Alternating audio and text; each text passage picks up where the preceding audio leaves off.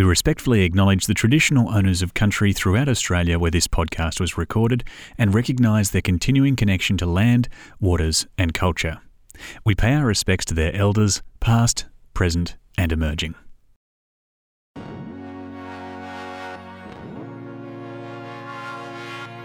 Making the choice to study architecture at university is a big one. I don't think it's because it takes at least five years in Australia to graduate with an architecture degree, or because architecture is constantly ranked as one of the most intense degrees that you can study. I think it's because so few people have any exposure to what studying architecture is until you actually start studying it. Beyond doing the core coursework, once you start choosing electives that align with your personal areas of interest, studying them becomes a bit like a design your own adventure. Students that study the courses that align with their own individual interests seem to have a more positive experience studying architecture. Some of these students have even been able to create something that they're engrossed with beyond what is on offer in the available curriculum. I'm Daniel Moore, and in today's episode of Hearing Architecture, we're talking to Kyle Cinco, Joanna DeLeva, and Bobby Bailey about how they're approaching their architectural education and what they've done to get the most out of their learning experience. It's no secret that studying architecture is a lot to handle. There's a heavy workload, strict deadlines, and a very steep learning curve, as very few students are exposed to the architecture process before enrolling in an architecture course. This may sound like a complaint every student has about university, but a 2016 study in student engagement at Indiana University found that architecture students work longer hours than every other major. Kyle Cinco is a student at the University of South Australia who started a platform called Successful Architecture Student, where students can learn, share, and network while they're studying anywhere in the world. It's been a runaway success with over 125,000 followers on Instagram alone. Now that Archi students can use his platform to connect, students are helping each other deal with the high demands of study. All right, Kyle, thank you so much for joining us on the Hearing Architecture podcast. How are you going? Yeah, good. Thank you, Dan. It's good to be here. Love the first season, so I'm glad to actually be involved in this. This is awesome.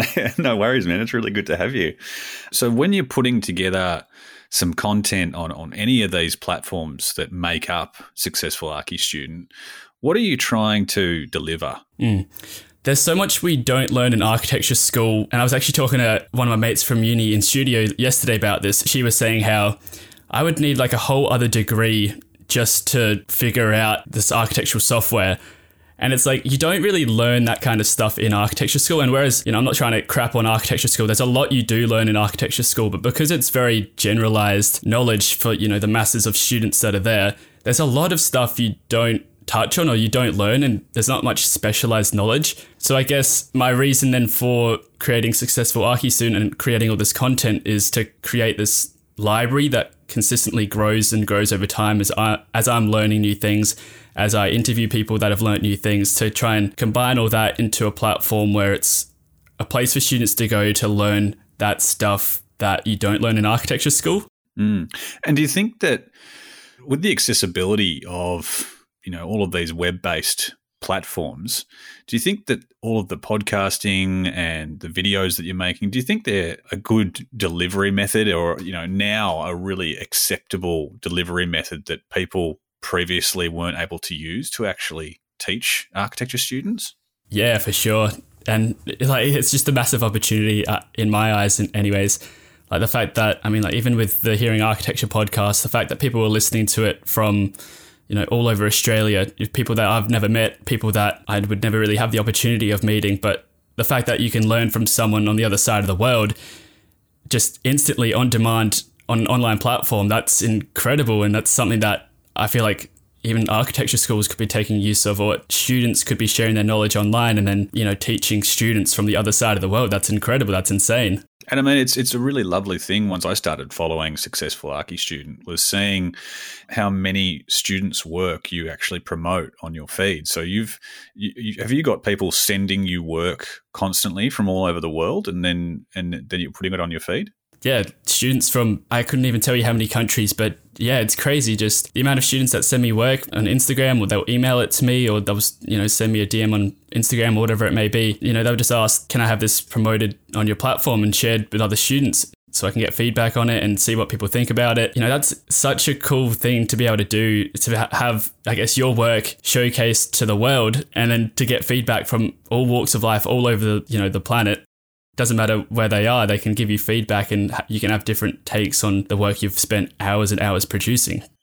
And of all of the videos that you make, because you make some videos that show students seven tips to get an HD, what led you to use those sorts of tips to help students out there? That kind of branched from my interest in, you know, doing a lot of reading and, and interviewing a lot of I guess, high performance people or like, you know, those students that are getting HDs. And I guess that kind of video stemmed from the idea of that there's this consistency between HD students and there's this kind of pragmatic way to going about getting HDs.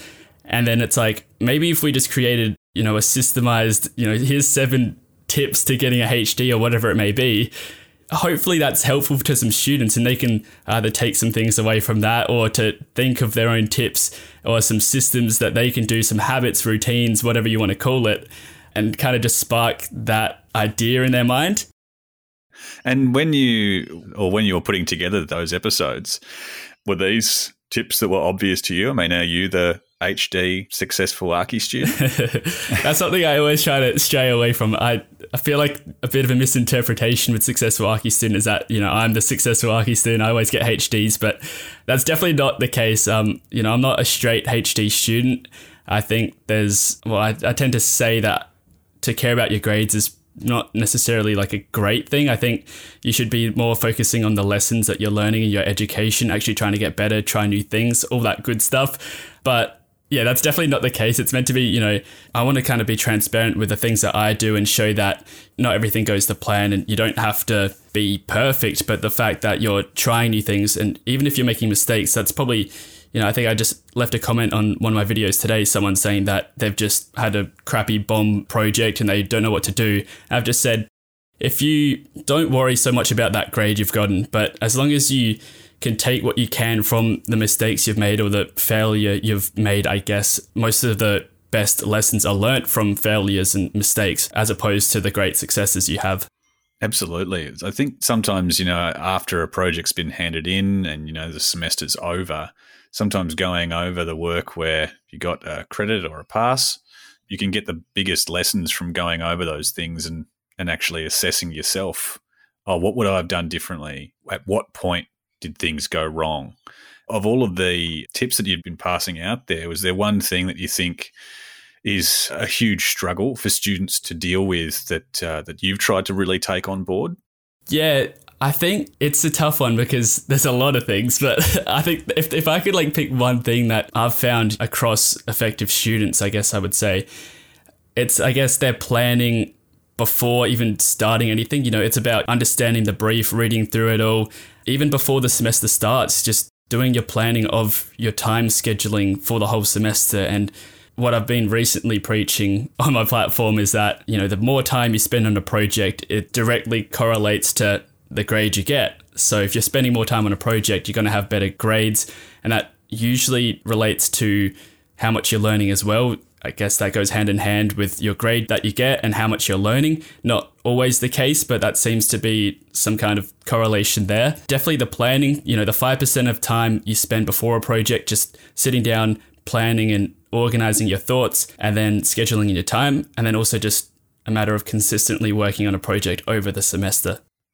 Yeah, it seems like it's, you know, one of the one of the boring things that we didn't get into architecture school for, isn't it? Mm. Where we thought that we'd choose that to to do amazing drawings and design amazing buildings, but so much of of the end result can actually come from just sitting down with a calendar at the beginning mm. of the semester and saying, mm-hmm. "All right, I need to need to be diligent about my work hours."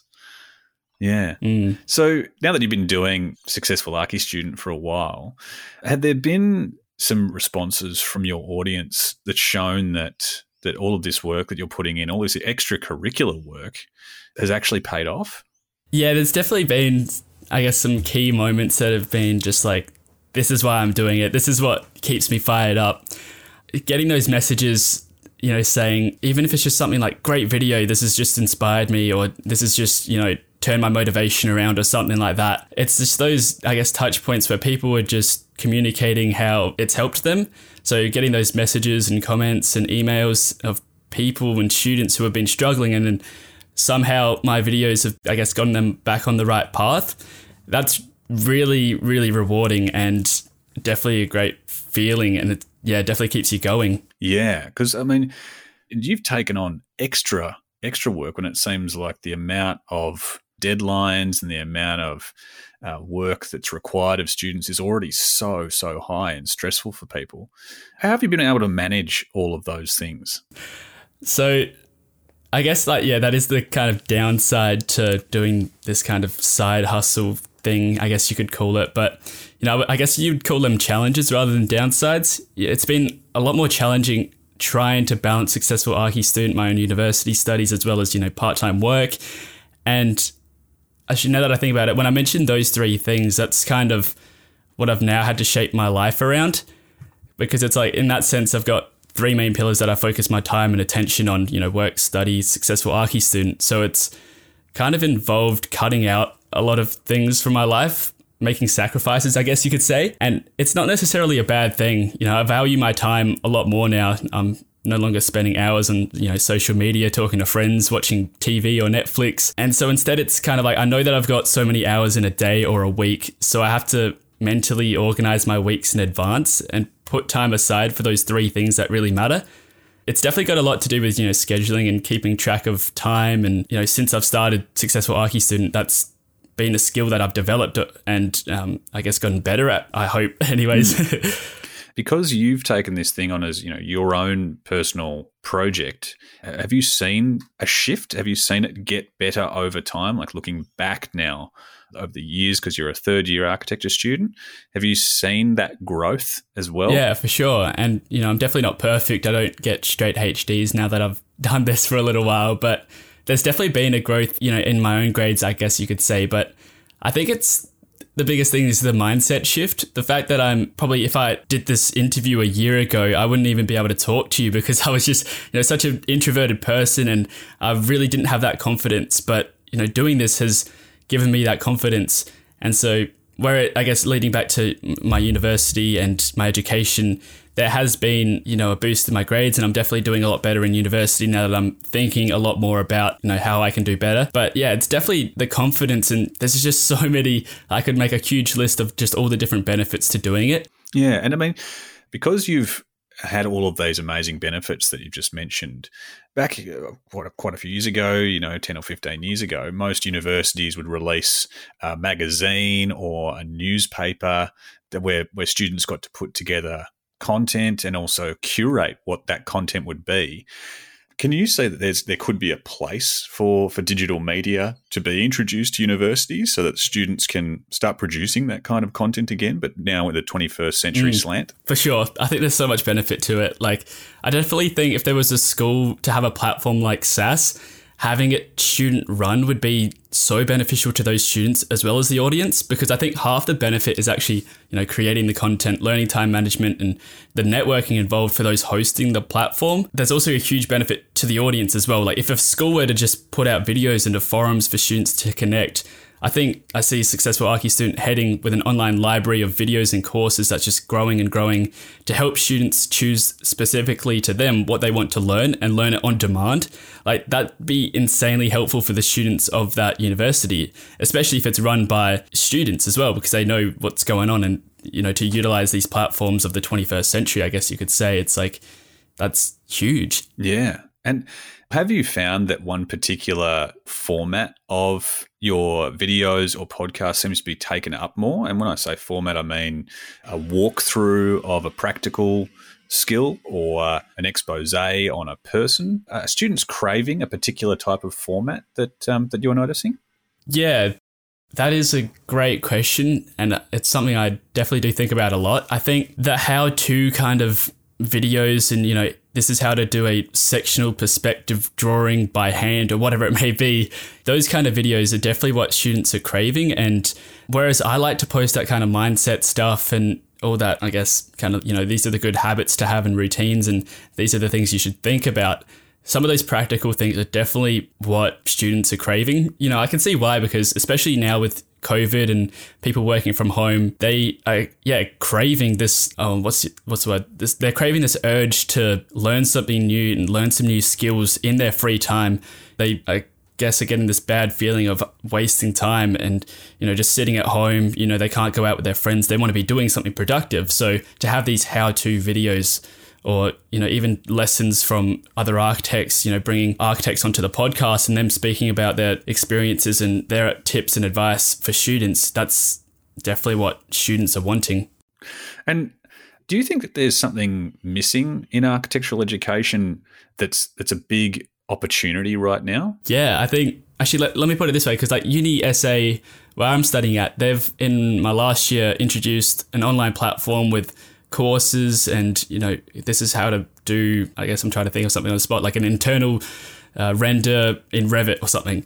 There's just this whole platform of videos and how to's and that was extremely helpful because students were looking to the teachers for all this information on how do i do this how do i do this and the teachers don't necessarily know every single thing and that's you know not something they need to know because they've got their own ways of doing things and their own unique styles. But the fact that the universities could have this library of courses and videos that are specific to students rather than tailoring their content to a 100 student cohort try to get it more specific to students through these individual learning platforms i think there's definitely opportunity there. So if uh, do you mean if all of the curriculum that student that architecture specific students need to get so that they're you know qualified as a as an architectural graduate it could be good if students could pick and choose the different courses to to fill in all of those criteria. Yeah i think yeah it's sort of like in the idea of having electives and you can choose your own path because university for me so far has been a lot of just learning on our own.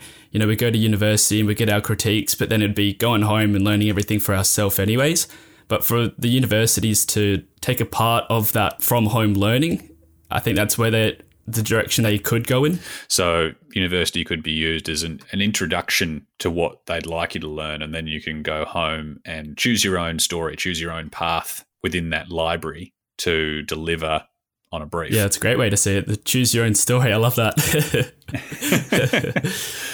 Yeah, well, I mean, that's it. Seems like with uh, what's happening with coronavirus, some universities might be opening themselves up to, to those sorts of ideas. So yeah, it uh, could be a possibility, and yeah, it seems like you're on the forefront of of showing how it potentially can be done. So yeah, it's really wonderful seeing yeah seeing seeing what you're putting together. Um, yeah, no, thank you so much, Kyle, for joining us on the the Hearing Architecture podcast. It's been really, really wonderful talking to you about, uh, yeah, what you've what you've created on your own and how you're sharing it with everyone. So, yeah, if anyone hasn't listened to Successful Archi Student or followed it on Instagram or watched the videos on YouTube, I strongly recommend you, you give it a go. Um, thank you so much, Kyle, for joining us, and we're looking forward to seeing more of your work in the future. Yeah, thank you so much for having me, Dan. I really appreciate this opportunity as well. And I love what you're doing with the podcast and keep going. Oh, cheers, mate. As we've started to hear, studying architecture doesn't have to purely rely on coursework. After being involved in a design and build design studio, a group of students at Monash University wanted to use their skills to help the community before they graduated. They established a group called Forum that shares an interest in social engagement and collaborative design. They have started working on real projects while they are still undergraduates, where they're able to show community groups the benefits of working with graduate architects at the beginning of their careers. Joanna DeLeva is one of the members of Forum, and she shares her experience about being able to use her architecture skills and training on real world design projects. All right, Joanna, thank you so much for joining us on the Hearing Architecture podcast. It's really great to have you on board. How are you going? Thanks for having me. I'm really good. So you're one of the members of Forum, uh, which started at Monash University. For the people out there who might not know, it can be a little bit difficult for students or graduates to do the work that some architects might be doing. But you guys are doing some really, really interesting collaborative work with uh, primary school groups, aren't you? Mm, it's interesting that you say that. I think personally, one of the best and most challenging things about studying architecture is that I, I've left feeling with this sense of immense agency. I feel like I can really impart something in onto my environment. And I feel like we all felt like that a little bit. So in, in some way it wasn't difficult at all. So when I came into the group, I remember I wasn't at all shocked. I just felt like, oh yeah, of course you're doing this thing. And of course I'll join. So it felt easy and seamless and we would love for anyone listening also to feel like they can join us um, on this journey. Um, the work with children, it is super interesting. We're we're hyper conscious of the fact that um, we don't know anything actually. Like we have almost no experience, and there's something amazing about working with children because even if you had a, a world of knowledge and you'd been practicing for for decades. There's something about children that's just sort of impervious to any sort of agenda or intent. Or maybe not intentions are good, but maybe motives. You know, you can't come in and, and run workshops with children with some sort of um, motive or agenda at hand. So it was really suitable for us. And I'd really recommend it to any sort of spatial practitioner. Right. So I guess um, there might be a lot of grads or students who, who leave or um, who are studying architecture and then want to do the work that, that you're talking about. You know, they want to really get involved with the community and they've got that agency to actually use these skills that they have now. And you mentioned that you do workshops. So tell us a little bit about what, what you actually do when you come into the schools. Um, it's important to note actually that the the projects start way before our engagement with the community groups that we work with. We consider each and every single one of our meetings as a sort of mini project. So from the very outset, it's it's just us having a conversation. There's a lot of back and forth. We remain as open minded as possible. We chase a lot of unknowns, and we try and be really open to you know our vulnerabilities or our concerns going into these community groups. So there's a huge, particularly with the kids, you'd be surprised how long our conversations are in trying to determine how to engage with them.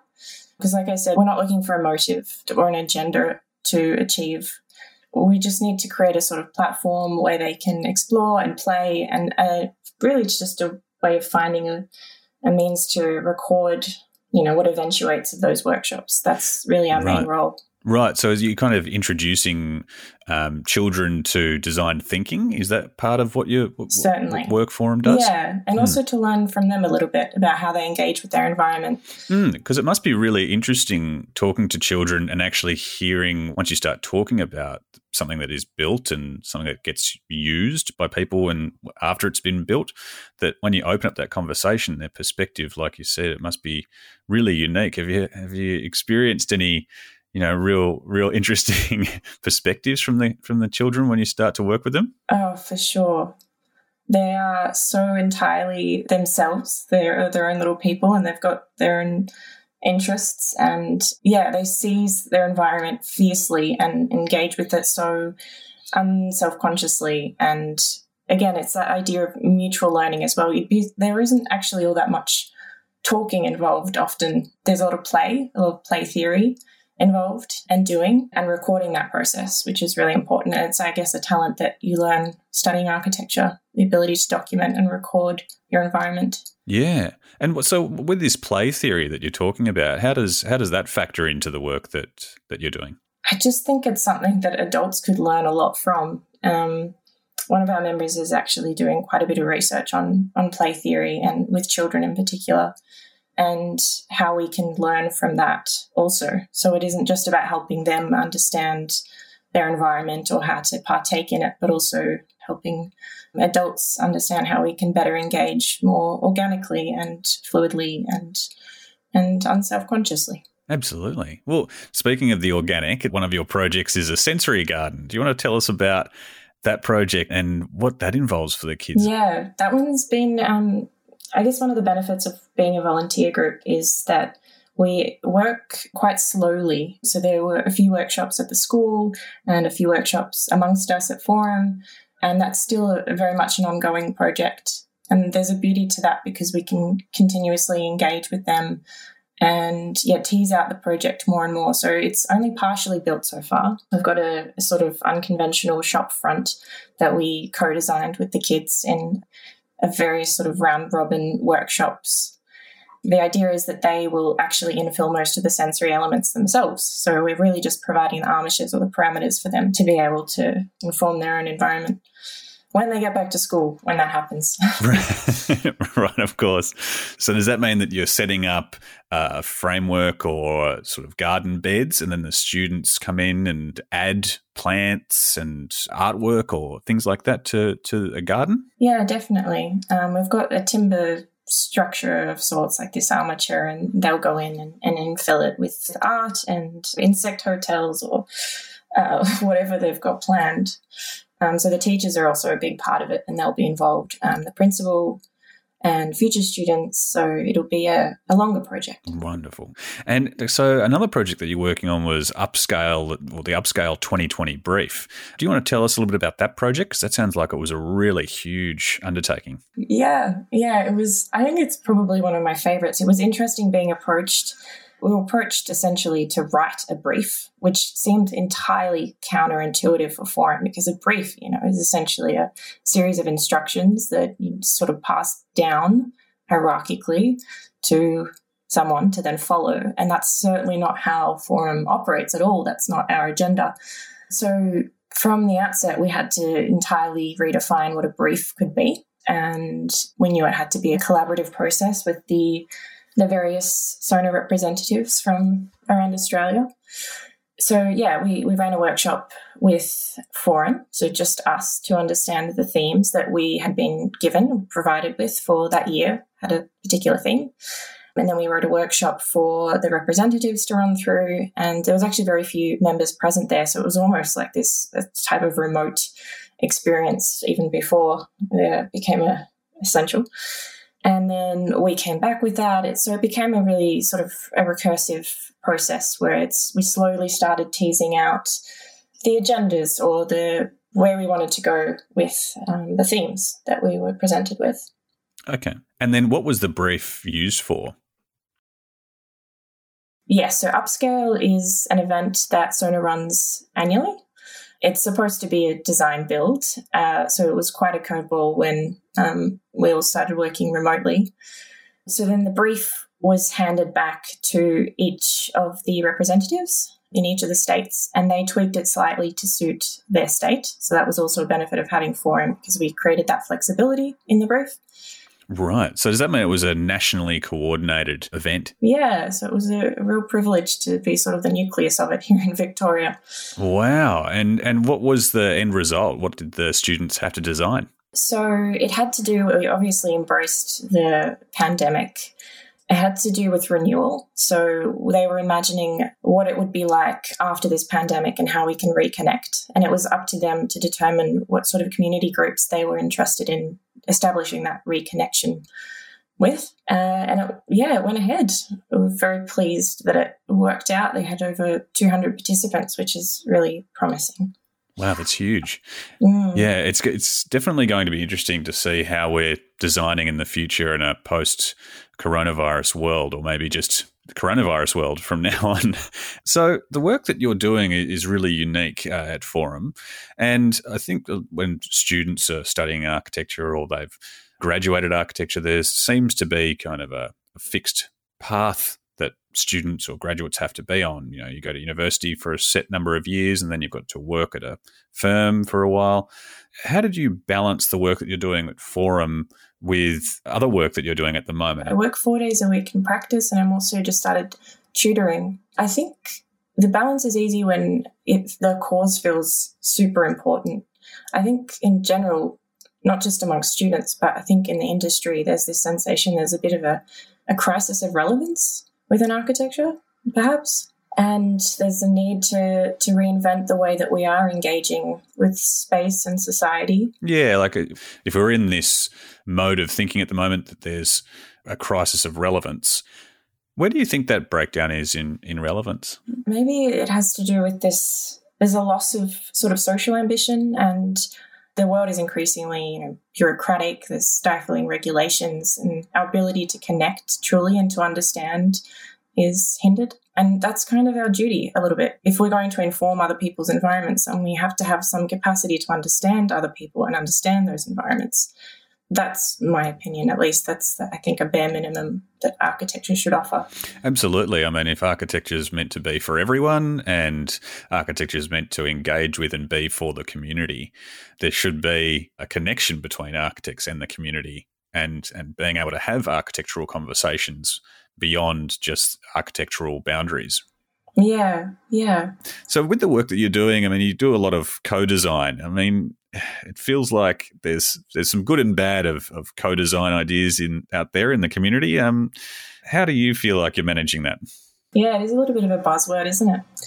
There was um, a meeting that we had early on where one of the agenda items was to discuss the sort of terminology we wanted to use moving forward, maybe to write a mission statement or even just to discuss forum. And we talked a lot about co-design and this this term it's quite a buzzword. I feel like it's been a, a little bit bastardized in a way. There's this impression of, um, you know, the, the, architect or the spatial practitioner as this operating as this sort of unbiased facilitator or impartial mediator, and this sort of false utopia that's presented by this word.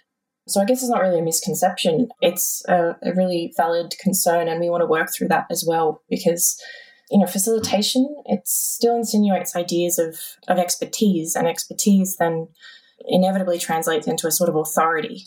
And then it's not the sort of flat hierarchy that you're trying to achieve to work collaboratively with people. So you need to, I think, we try to be as honest as possible and oscillating between being hyper honest about the fact that we do have some expertise, but also we try and place ourselves in a state of vulnerability where we also are honest about the fact that we, like I said, don't actually know all that much and we're just feeling things out ourselves as as recent graduates. For the most part some of us are still studying so yeah it's important. Yeah i mean and it's it i think that's it's a really good point in that there's there's some downsides to the idea of the hero architect who comes in and and can sort of tell everyone what the solution to their problems are.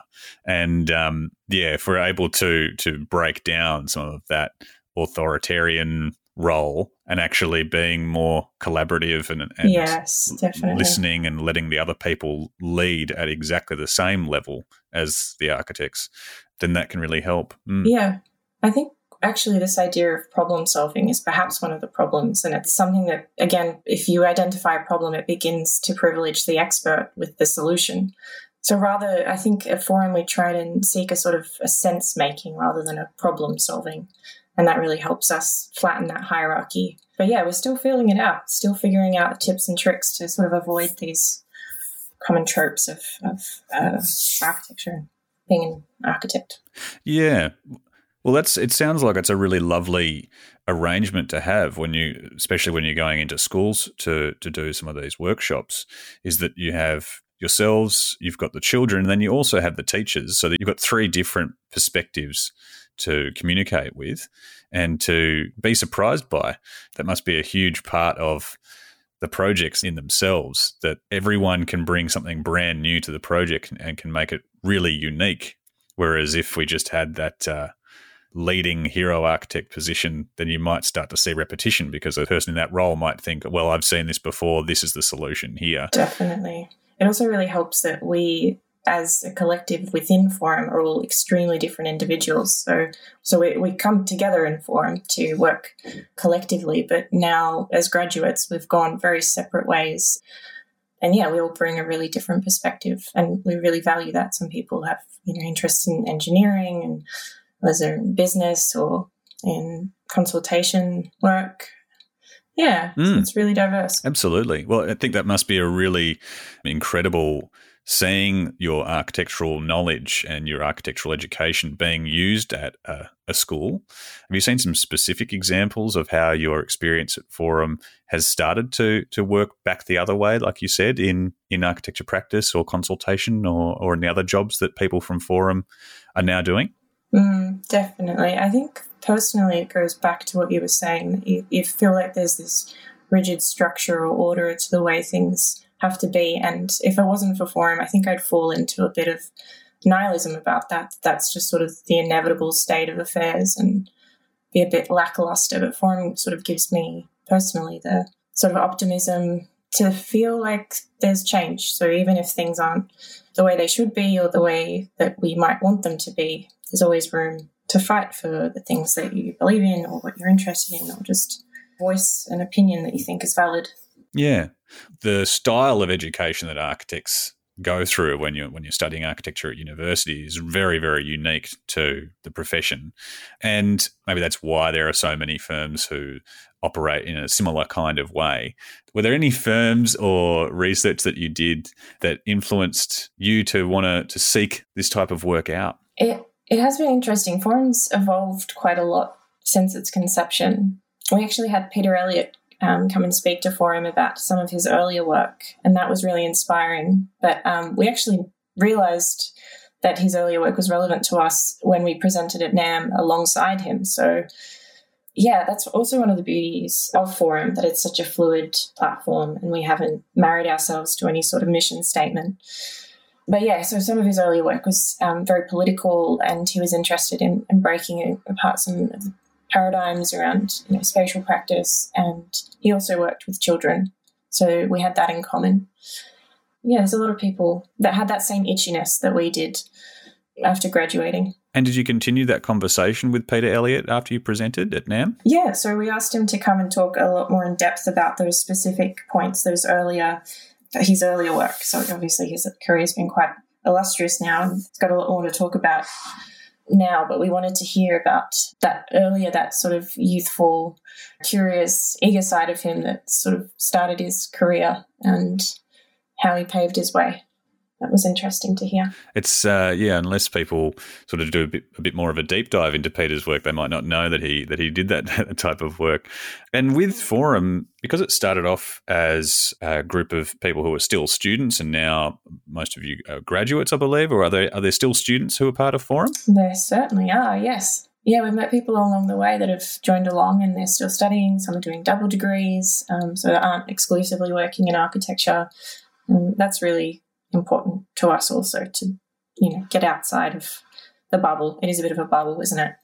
Um, it definitely feels like uh, yeah, it's a bit of an echo chamber sometimes. Yeah, yeah. yeah so that's part mm. of that idea of being able to understand, you know, your environment and your community. Um, it's important to branch out. Yeah. yeah. And where do you think Forum might head after, you know, the next couple of years? After everyone probably graduates. That's an interesting question. I think it'd be even more interesting to try and maintain that naivety that I was talking about, to continue chasing things that we don't have experience with and to find ways to, to operate with those community groups or in those environments. So it'll always be this endeavor to to branch out, no matter how much we expand in our own practices or how much we've learnt. It will always be a desire to, to seek new learnings or new ways, new reframe the way that we work. Mm. Oh, fantastic. All right, Joanna. Well, it was absolutely wonderful getting to speak to you and hearing more about Forum.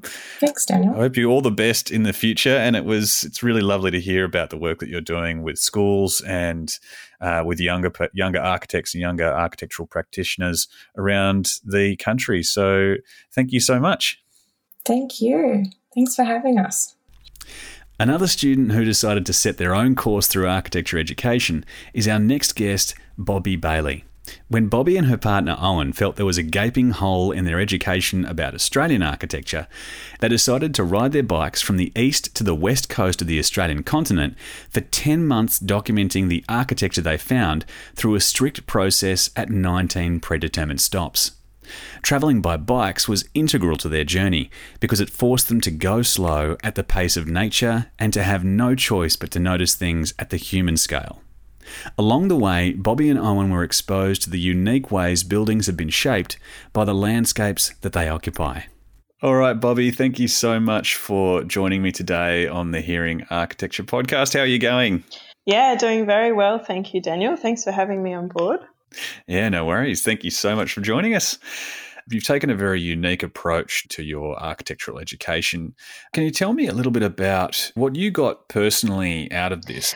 To be honest, I will be learning the values of this trip for the rest of my life. So, you know, it's just been a few years now. So I think one of the, the main lessons we started to have very early on was the realization of when we're taught architecture and we're practicing architecture here on the coast in these offices, it's kind of believed to be such a sole pursuit that kind of you have this architectural um, intention and you know you have to carry out your vision. But in going across and seriously sitting down with communities and understanding people's stories and landscape stories and then how the architecture is a reflection of that it made us realize how much more community focused architecture has to be to be valued in a community not by just you know maybe a wealthy client but the entire community and then the important and valued role over generations that those buildings can be playing in those places.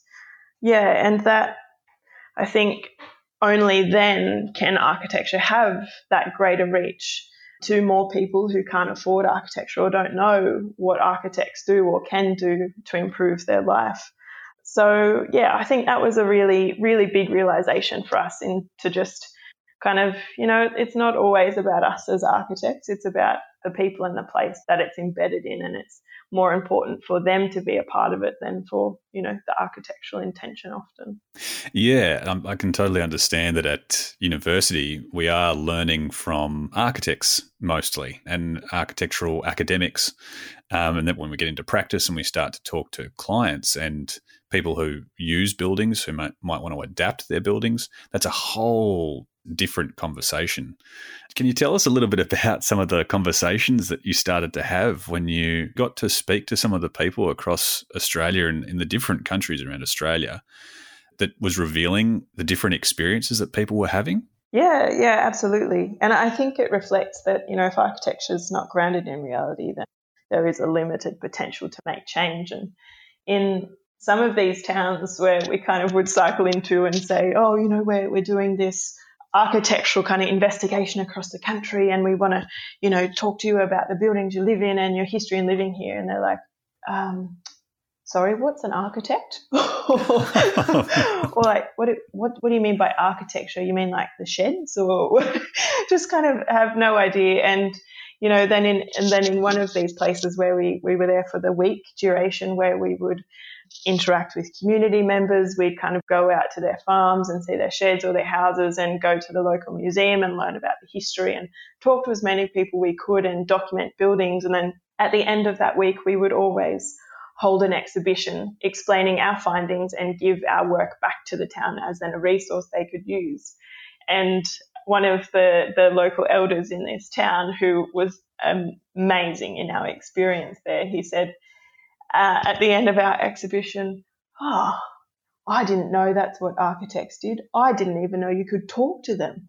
So, you know, just changing these perceptions of people in the possibilities that architecture and architects could bring to their lives was a big realization for us that, you know, we just, we need to kind of get rid of those fancy words often and just have a good conversation with people about their lives and the houses they live in and the built culture of the place. Yeah, because it sounds like a lot of the research that you were doing, it was looking at the architecture in the absence of architects and the practical way people deal with buildings. And uh, I guess a lot of the differences that you might see on your journey would be a, a huge response to climate and location. Yeah, and, and that was what was so incredible in the absence of architects. Really, what the buildings do is they fundamentally respond to where they are and they're built of materials appropriate and accessible in that place. So they were the biggest lessons for us. You know, it's quite interesting. We thought we would get this massive variation across latitude 25, which was the datum we followed through Uluru, but really there wasn't a huge amount because the climate doesn't vary much across that. But you often did see variations, not so much in kind of what a shed looked like, but yes, in what it was made out of, what its role was, because of what was available there in that place. You know, the desert, the architecture of the desert is quite different from the goldfields in Western Australia or the east coast of Queensland. And, and how would they differ? It was often in how they would respond to the climate of that place. So you might have those kind of microclimates in that place and having different weather patterns there. So it might just be in how, how big awnings are or kind of how much wall is covered or not covered to let in breeze or stop breeze or kind of hunker down on those cold desert nights. But I think there were some really incredible, notable examples for us, which really did I think, influence our thinking.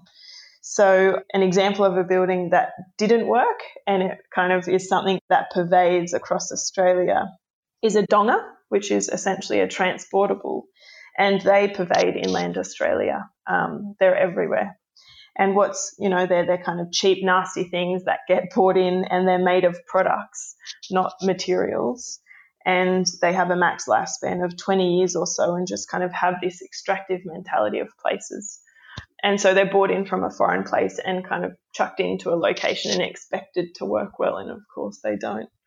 Yeah, and then I guess in contrast to that, the best example of a building that we did come in contact to was the Adelaide House in Alice Springs, which is an incredible reflection of it, how it works for its context and it's so appropriate for the place in that it has this really well shaded thermal mass, incredible underground evaporative air cooling systems, which would pull air under the house and through wet hessian, sucked up through it through capillary action, and then had kind of extensive air conditioning systems all through the interior walls to pull air through and then out up through the ceiling.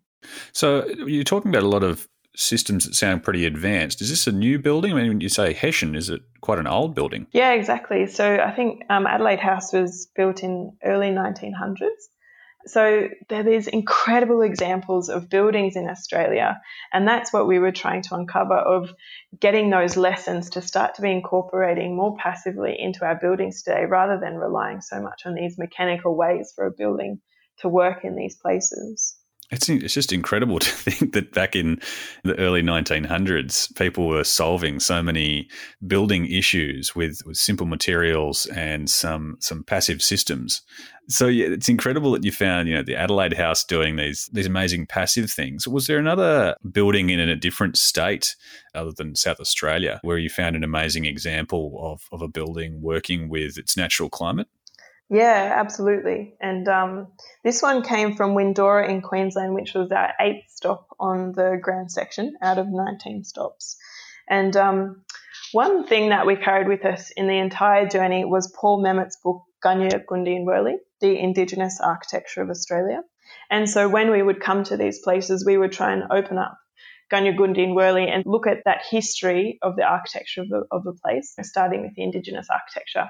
And sometimes we were lucky enough to have examples of Indigenous architecture of that place to start our thinking and knowledge of the history of the built environment there. And we were lucky enough in Windorah to have found an example in Memmott's book of the Indigenous architecture of that place and it was really incredible. So, you know, it, it does get quite cold in Windorah in the winter time at night time, but still very hot in that West Queensland area.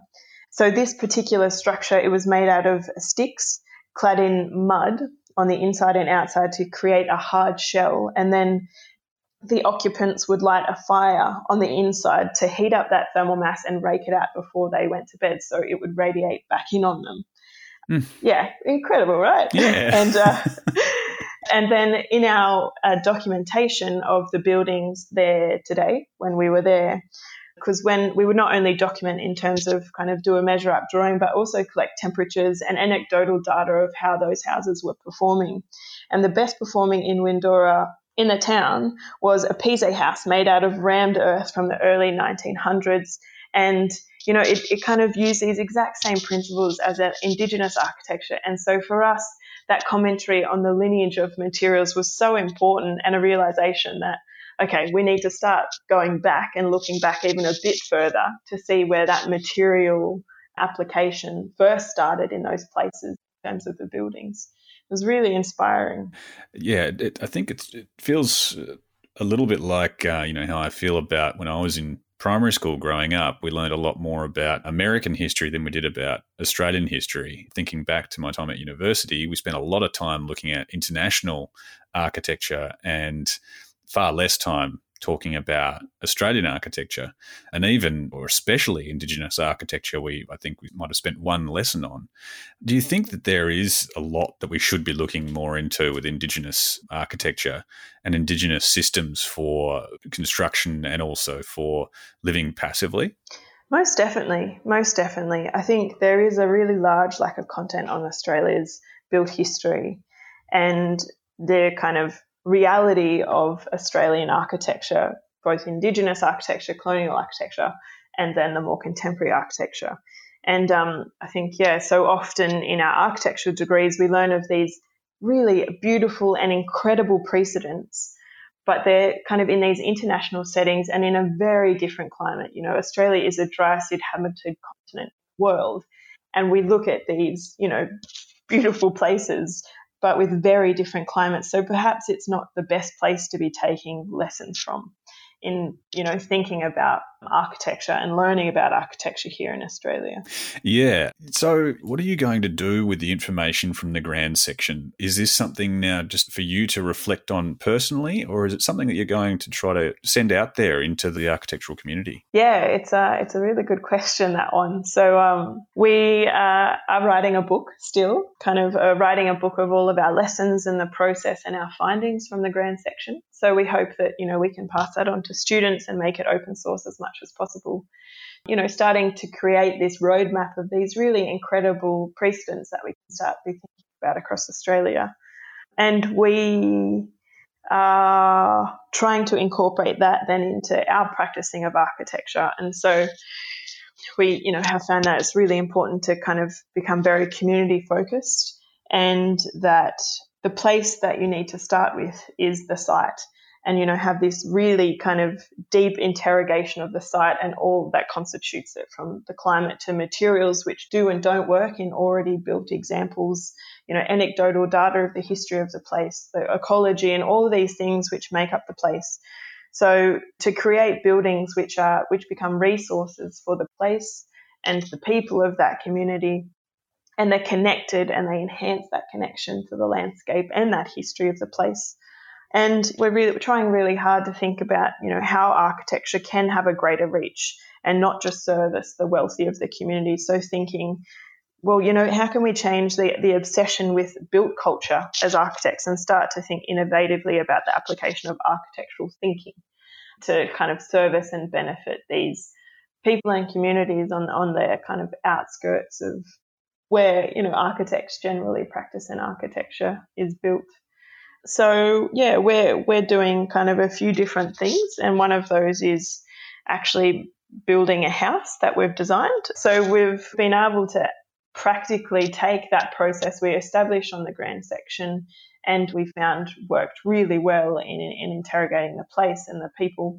And then now we're trying to see how we can actually put that into a process of creating architecture. So we're our own dummies on this one. So we're seeing seeing how it's going and, and it's proving really yeah really beneficial and really interesting to to be starting with with those different ideas as the fundamentals to creating a building. Oh, fantastic. Just to give us a little introduction, what are you trying to introduce into this new process for making architecture that you've learnt from the grand section?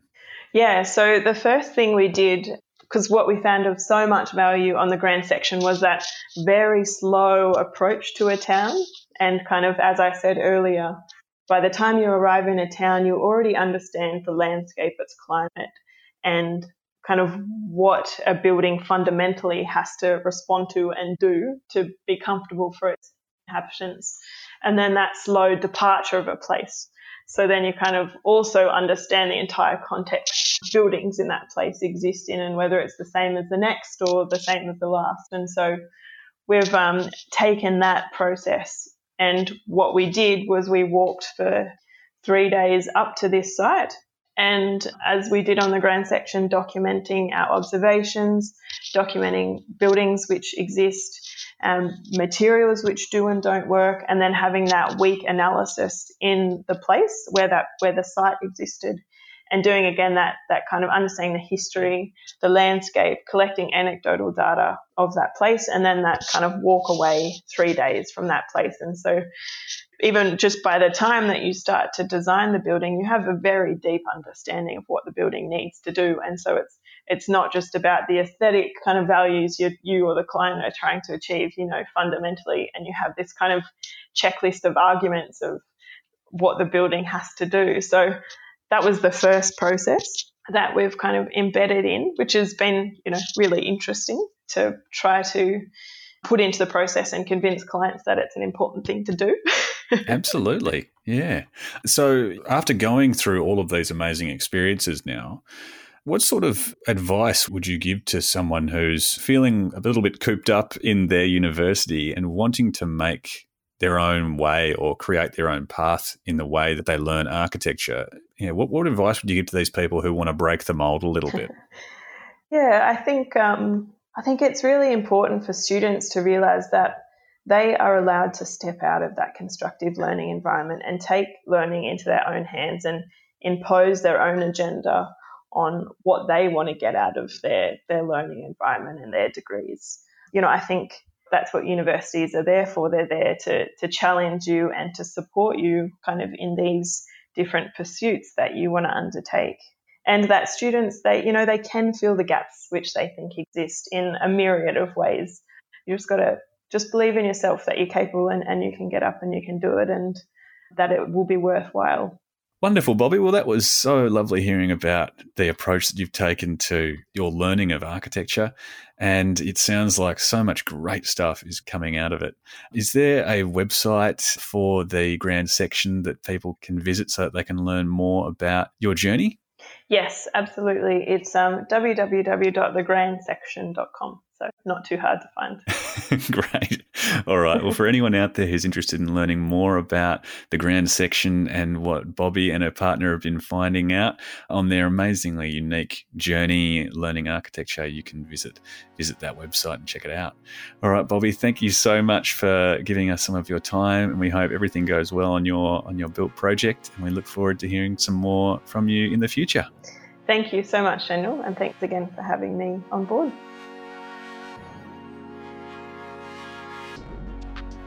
This has been episode 6 of season 2 of Hearing Architecture. Thank you so much for listening. The more support we get from you, the more episodes we get to make. So if you'd like to show your support, please rate, review, and subscribe to Hearing Architecture in your favourite podcast app. Thank you to our guests in this episode, Kyle Cinco, Joanna DeLeva, and Bobby Bailey for their contribution to architecture education, the student community, and the profession as a whole. The interviews in this season were coordinated around Australia by EmAGN committee members Jamila Jahangiri, Kirsty Voles, Hugh Michaelmore, Chris Morley, Victoria Clarkson, Lily Fong, Tanya Banagala, Jess Beaver, Dylan Gorton, Vaughan Cockburn, Kalina Sparks, Tom McKenzie, and James Goffwin. This is a production by the Australian Institute of Architects Emerging Architects and Graduates Network in collaboration with Open Creative Studio. The Institute production team was Stacey Rodder, Madeline Jenkins, and Claudia McCarthy. Written and directed by Daniel Moore. To learn more about what the Australian Institute of Architects is doing to support architects and the community, please visit architecture.com.au.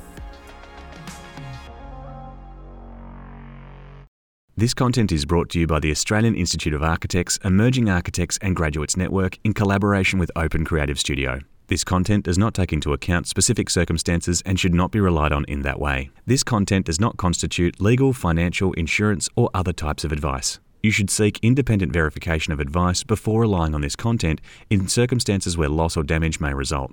The Institute endeavours to publish content that is accurate at the time it is published, but does not accept responsibility for content that may or will become inaccurate over time.